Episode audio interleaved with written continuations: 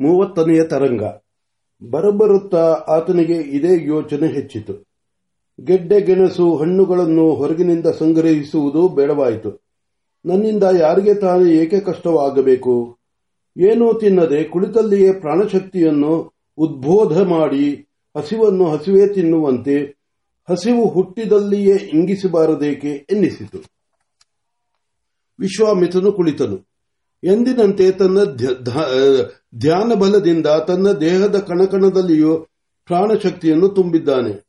ಮೈಯೆಲ್ಲಾ ಕಣ್ಣಾಗಿ ಆ ಶಕ್ತಿಯು ದೇಹದಿಂದ ಶ್ರಮಿಸಿ ಹೋಗದಂತೆ ನೋಡಿಕೊಳ್ಳುತ್ತಿದ್ದಾನೆ. ಧ್ಯಾನ ವ್ಯತ್ತ ತಿರುಗಿದರೆ ಅಲ್ಲಿಯೇ ಕೇಂದ್ರವಾಗುತ್ತಿದೆಯೇ ಹೊರತು ನಿಜವಾದ ಕೇಂದ್ರವು ಯಾವುದೋ ಸಿಕ್ಕಲೇ ಒಲ್ಲದು. ಹೀಗೆಯೇ ಒಂದು ವಾರವಾಯಿತು ವಿಶ್ವಾಮಿತ್ರನಿಗೆ ಹಸಿವು ನೀರಡಿಕೆಗಳ ಸಂಕಟವು ತಾನೇ ತಾನಾಗುತ್ತದೆ.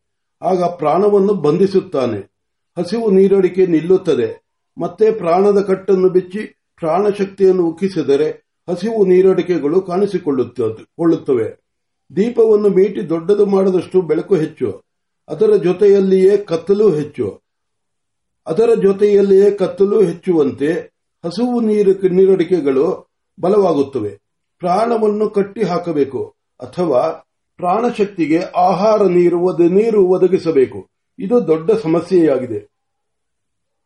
ಕೊನೆಗೆ ವಿಶ್ವಾಮಿತ್ರನಿಗೆ ಒಂದು ಯೋಚನೆ ಹೊಳೆಯಿತು. ಎಲ್ಲವೂ ಬೆಳೆಯುವುದು. ಇರುವುದು ಪ್ರಾಣಶಕ್ತಿಯಿಂದ. ಈ ಪ್ರಾಣಶಕ್ತಿಯನ್ನು ಒಂದು ಹಣ್ಣಿಗೋ, ಗೆಡ್ಡೆಗೋ ತುಂಬೋಣ. ಹಾಗೆ ಶಕ್ತಿಪೂರ್ಣವಾದ ಆ ಫಲಮೂಲವನ್ನು ತಿಂದು ನೋಡೋಣ. ಆಗ ಏನಾದರೂ ಹಸಿವು ನೀರಡಿಕೆಗಳು ಇಲ್ಲವಾಗುವುದೇನೋ ಎನಿಸಿತು. ಕೂಡಲೇ ಹೋಗಿ ನಿತ್ಯ ಕರ್ಮಾದಿಗಳನ್ನು ಮುಗಿಸಿಕೊಂಡು ಬಂದು ಬರುತ್ತಾ ದಾರಿಯಲ್ಲಿ ಆಗತಾನೆ ತನ್ನೆದುರಿಗಾಗಿ ತನ್ನ ಎದುರಿಗೆ ಉದುರಿದ್ದ ಒಂದು ಹಣ್ಣು ತಂದು ಪ್ರಾಣಶಕ್ತಿಯನ್ನೇ ಅದಕ್ಕೆ ತುಂಬಿ ಅದನ್ನು ಸ್ವೀಕರಿಸಿದನು. ಪ್ರಾಣಶಕ್ತಿಯ ಆಹಾಕಾರ ತಪ್ಪಿತು. ಹಸಿವು ಅಡಗಿತು. ನೀರಡಿಕೆಯು ಇಂಗಿತು. ವಿಶ್ವಾಮಿತ್ರನಿಗೆ ಯೋಚನೆ ಬಲಿಯಿತು. ಹಾಗಾದರೆ ಪ್ರಾಣಕ್ಕೆ ಪ್ರಾಣವೇ ಆಹಾರವೇ? ಪ್ರಾಣವಲ್ಲದೆ ಇನ್ನೇನು ಪ್ರಾಣಕ್ಕೆ ಆಹಾರವಾಗಲಾರದೆ? ಹಾಗಾದರೆ ಈ ಪ್ರಾಣದ ಸ್ವರೂಪವೇನು? ಒಂದು ಕಡೆ ಅನ್ನವಾಗಿ ಇನ್ನೊಂದು ಕಡೆ ಅನ್ನವನ್ನು ತಿನ್ನುವ ಅನ್ನಾದನಾಗಿ ಇರುವುದಾದರೆ ಪ್ರಾಣವು ಇಲ್ಲಿ ಇದೆ, ಅಲ್ಲಿ ಇಲ್ಲ ಎನ್ನುವಂತಿಲ್ಲ. ಹಾಗಾದರೆ ಪ್ರಾಣವೊಂದೇ ಏನು ಲೋಕದಲ್ಲಿ ಎಲ್ಲೆಲ್ಲಿಯೂ ಇರುವುದು? ಇದೇ ಏನು ಆಪೋದೇವಿಯವರು ವಿಶ್ವದೇವ ವಿಶ್ವದೇವರು ಹೇಳಿದ್ದರು, ಸೃಷ್ಟಿಯ ರಹಸ್ಯ? ಹಾಗಾದರೆ ಪ್ರಾಣವನ್ನು ಅರಿತವನು, ಪ್ರಾಣವನ್ನು ಸೃಷ್ಟಿಸಬಲ್ಲವನಾಗಬೇಕು. ಇದುವರೆಗೆ ನಾನು ಹೋದ ಪ್ರಾಣವನ್ನು ತಂದಿದ್ದೇನೆ. ಇದ್ದ ಪ್ರಾಣವನ್ನು ಹೆಚ್ಚಿಸಿದ್ದೇನೆ. ಮತ್ತೊಂದು ಪ್ರಾಣವನ್ನೇ ಸೃಷ್ಟಿಸಬಾರದೇಕೆ? ಹೀಗೆ ನೂತನ ಸೃಷ್ಟಿಯನ್ನು ಆರಂಭಿಸಿದರೆ ತಪ್ಪೇನು? ವಿಶ್ವದೇವರುಗಳು ಅಂದು ಪಂಚಭೂತಗಳನ್ನು ಕಲೆ ಹಾಕಿ ಶರೀರವನ್ನು ಮಾಡುವುದನ್ನು ಹೇಳಿದ್ದಾರೆ. ಇಂದು ನಾನು ಪ್ರಾಣವನ್ನು ಪ್ರತ್ಯೇಕಿಸಬಲ್ಲನಾದರೆ ಅದು ನಿಜವಾಗಿಯೂ ವಿನೂತನ ಸೃಷ್ಟಿಯಾಯಿತು. ಆದರೆ ಅದು ಬೃಹಸ್ಪತಿಯು ಅಂದು ಬೃಹಸ್ಪತಿಯು ಹೆದರಿಸಿದನು. ಮಹರ್ಷಿಗಳಿಬ್ಬರೂ ರೇಗಿ ಸೃಷ್ಟಿಗೆ ಹೊರಟಿದ್ದೀರಿ, ಸೃಷ್ಟಿಯನ್ನು ಮಾಡುವಿರಿ, ಆದರೆ ಅದರಿಂದ ಆಗುವ ಅನರ್ಥವೇನು ಎಂಬುದನ್ನು ಗಮನಿಸಿದ್ದೀರಾ ಎಂದು ಕೇಳಿದರು. ಹಾಗೆ ಅನರ್ಥವಾದರೆ ಏನು ಅನರ್ಥವಾದೀತು?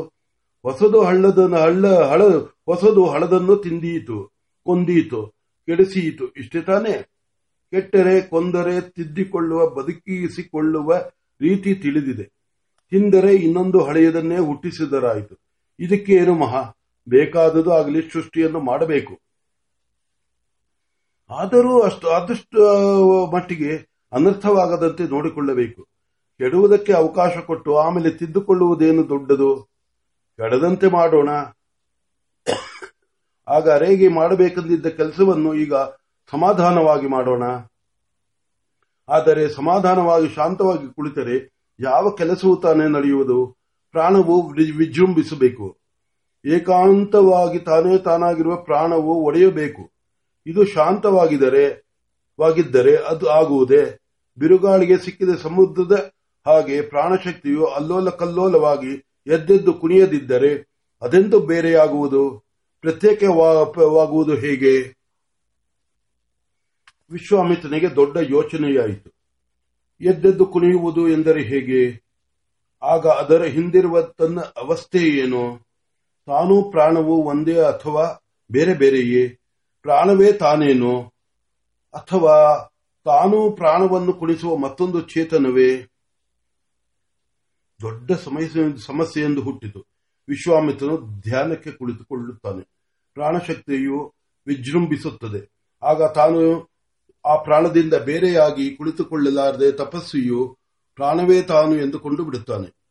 ಆತನ ಪ್ರಾಣಶಕ್ತಿಯು ಬೀಸುವ ಗಾಳಿಯಲ್ಲಿ, ಹರಿಯುವ ನೀರಿನಲ್ಲಿ, ಇವನು ಕುಳಿತಿರುವ ನೆಲದಲ್ಲಿಯೇ ಬೆರೆತು ಹೋಗುತ್ತದೆ.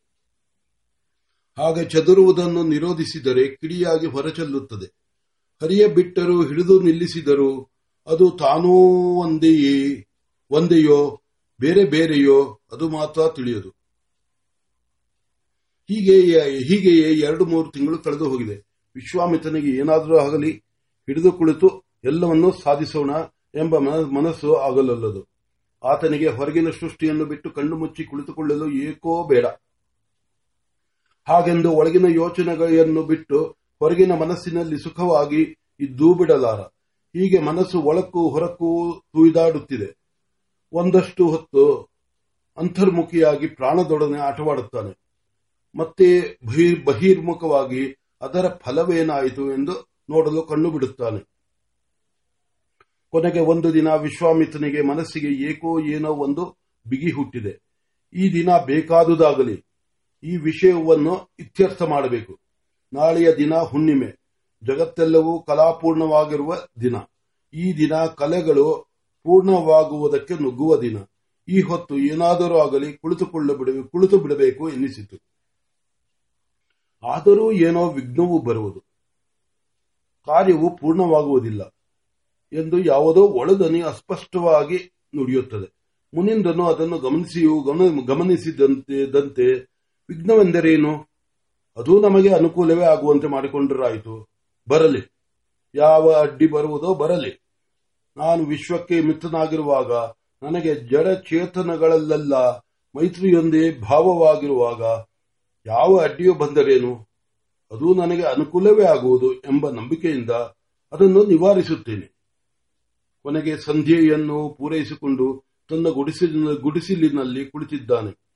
ಮೂಡಲ ಕೊನೆಯಿಂದ ನುಗದಷ್ಟು ಮೇಲೆದ್ದಿರುವ ಚಂದ್ರನು ಉದಯ ಕಾಲದ ಕೆಂಪು ಕೊಂಚವೂ ಕೆಂಪು ಕೊಂಚವೂ ಉಳಿಯದಂತೆ ತೊಳೆದಿರುವ ಬಿಳಿಯ ಬಿಳುಪಿನಿಂದ ಲೋಕಕ್ಕೆಲ್ಲ ಮೆರುಗಿಟ್ಟು ಬೆಳಗುತ್ತಿದ್ದಾನೆ. ಧ್ಯಾನ ಧ್ಯಾನಾಸಕ್ತಿಯು ಬಲಿತು ಹಾಗೆ ಅಷ್ಟು ಹೊತ್ತು ಚಂದ್ರನನ್ನೇ ಕುಳಿತು, ಕುರಿತು ಧ್ಯಾನಿಸುತ್ತಿದ್ದು ತಾನು ಕೋರುತ್ತಿರುವುದು ಇದೇ ಸಿದ್ಧಿ. ಸೃಷ್ಟಿಕಾಲದ ಉಲ್ಬಣ ಉದ್ರೇಕಗಳಿಲ್ಲದೆ ಶಾಂತವಾದ ಮನಸ್ಸಿನಿಂದ ಶಾಂತವಾದ ಸೃಷ್ಟಿಯನ್ನು ಮಾಡಬೇಕು. ಅದು ಲೋಕ ಕಲ್ಯಾಣಕ್ಕೆ ಆಗಬೇಕು ಎಂದು ಗಟ್ಟಿಯಾಗಿ ಹೇಳಿದನು. ಆತನ ಗಟ್ಟಿಯಾಗಿ ಮಾತನಾಡಿ ಎಷ್ಟೋ ದಿನವಾಗಿತ್ತು. ಆತನು ಗಟ್ಟಿಯಾಗಿ ಮಾತನಾಡಿ ಎಷ್ಟೋ ದಿನವಾಗಿತ್ತು. ತನ್ನ ಧ್ವನಿಯೇ ಆದರೂ ಅದರಲ್ಲಿ ಏನೋ ವಿಲಕ್ಷಣವಾಗಿರುವಂತೆ ತೋರಿ ಇನ್ನೂ ಒಮ್ಮೆ ಅದೇ ಮಾತು ನುಡಿದನು. ಇನ್ನೂ ಚೋದ್ಯವಾಗಿ ಇನ್ನೂ ಒಂದು ಸಲ ನುಡಿದನು. ಒಂದಕ್ಕಿಂತ ಇನ್ನೊಂದು ಸಲ ಗಟ್ಟಿಯಾಗಿದ್ದು ಶಬ್ದ ತರಂಗಗಳು ಗುಡಿಸಲನ್ನು ತುಂಬಿ ಹೊರಬಿದ್ದು ಸುತ್ತಮುತ್ತಲೆಲ್ಲ ಹರಡಲು ಓಡಿ ಹೋಗದೆ ಗುಡಿಸಲಿನಲ್ಲಿಯೇ ನಿಂತಿರುವಂತೆ ಭಾಸವಾಯಿತು. ಇನ್ನು ಆ ಶಬ್ದ ತರಂಗಗಳು ಗಾಳಿಯಲ್ಲಿ ಜೀರ್ಣವಾಗುತ್ತಿದ್ದ ಹಾಗೆಯೇ ಅದಕ್ಕಿಂತ ಮುಂಚೆಯೇ ವೀಣಾನಾದವಾಗಿ ಪರಿಣಮಿಸಿ ಮತ್ತೊಂದು ರೂಪ ಪಡೆದು ಹಿಂದಿರುಗಿ ಬಂದಂತೆ ವಿಶ್ವಾಮಿತ್ರರಿಗೆ ಇದೊಂದು, ಇನ್ನೊಂದು ಮಾನವ ಧ್ವನಿ ಕೇಳಿಸಿತು. ಅದು ದೇವಲೋಕದಲ್ಲಿ ಮಾತ್ರ ಸಾಧ್ಯ. ಧ್ವನಿ ಸ್ಪಷ್ಟವಾಗಿತ್ತು. ಇತರರು ಯಾರೂ ಇಲ್ಲದೆ ಏಕಾಂತವೆಂದು ನಂಬಿದ್ದ ಮನಸ್ಸು ಶಮಕಿತವಾಗಿ ಅತ್ತ ತಿರುಗಿತು. ಒಂದು ಹೆಣ್ಣು ಗುಡಿಸಿಲಿನ ಬಾಗಿಲಲ್ಲಿ ನಿಂತಿದೆ.